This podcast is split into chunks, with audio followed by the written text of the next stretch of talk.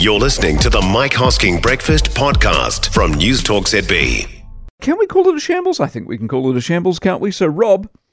Rob gets sacked because Rob's a bit off piste on social media. Steve doesn't get sacked because he's off piste in a column he writes. And Ruth may or may not get sacked because she's off piste because she never read the rules. She's the funniest one of the lot, actually. Not only didn't she read the rules, but she didn't read the rules because she didn't think about it.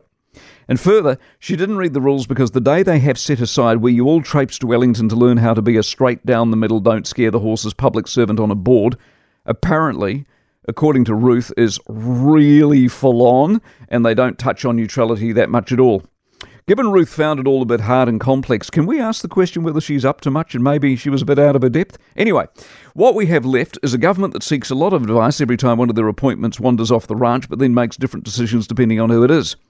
Now, can I be honest? I don't give a monkey's about any of this. I mean, what else do you expect when you employ flunkies? And that's what they are. They're all Labor Party hacks. They're all old mates. Campbell was spruiked by Little. They've got union connections. Dyson retired. And what you get when you head out to pasture and you're not of high commissioner material is a board appointment or two. Maharey's the same old Labor ilk. If you're going to appoint mates, we already know what they think. Ruth Dyson spent a lifetime in Parliament. She's not neutral. It's absurd to pretend she is.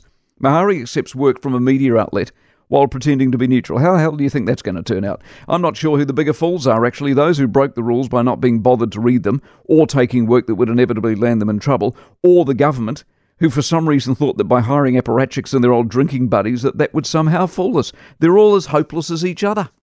For more from the Mike Hosking Breakfast, listen live to News Talk ZB from 6 a.m. weekdays or follow the podcast on iHeartRadio.